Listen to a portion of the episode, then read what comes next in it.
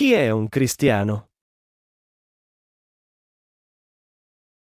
Romani 8, 9-11 Voi però non siete nella carne ma nello Spirito, se lo Spirito di Dio abita veramente in voi.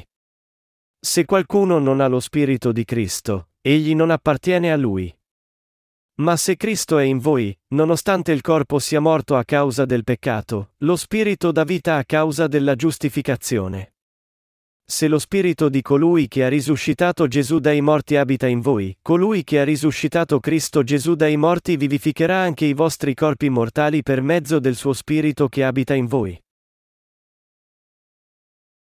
Se uno è un vero cristiano o no si distingue dal fatto che lo Spirito di Dio dimora in lui o meno. Come può uno essere un cristiano, se crede in Gesù o meno, se non ha lo Spirito Santo nel suo cuore? Paolo ci dice che se noi crediamo in Gesù non è la questione più importante, ma se crediamo in Lui avendo scoperto la giustizia di Dio o no.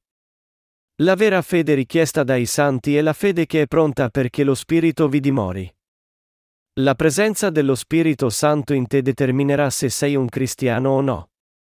Così, Paolo disse, se qualcuno non ha lo Spirito di Cristo, egli non appartiene a lui. Egli disse e qualcuno. Non importa se la persona è un ministro, un evangelista, o un revivalista. Se uno non ha lo Spirito Santo nel suo cuore, la persona non è sua. Devi tenere in mente che se non credi nella giustizia di Dio che ti conduce a ricevere lo Spirito Santo, sei un peccatore che è destinato ad andare all'inferno. Noi dovremmo pertanto essere tutti interessati al Vangelo dell'acqua e dello Spirito che contiene la giustizia di Dio. Se lo Spirito Santo abita in noi, questo significa che noi siamo morti al peccato attraverso la nostra fede nel battesimo di Cristo. Ma il nostro spirito è vivo grazie alla giustizia appena conseguita. Inoltre, il giorno in cui nostro Signore verrà di nuovo, anche i nostri corpi mortali riceveranno la vita. È per questo che dobbiamo pensare a colui che ci ha dato lo Spirito Santo.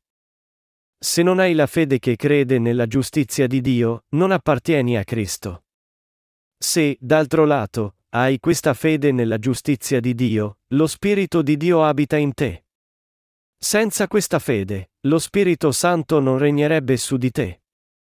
Pertanto, se non hai la parola di redenzione che contiene la giustizia di Dio, non appartieni a Cristo, anche se tu dovessi esteriormente confessare e recitare il credo degli Apostoli a ogni messa domenicale.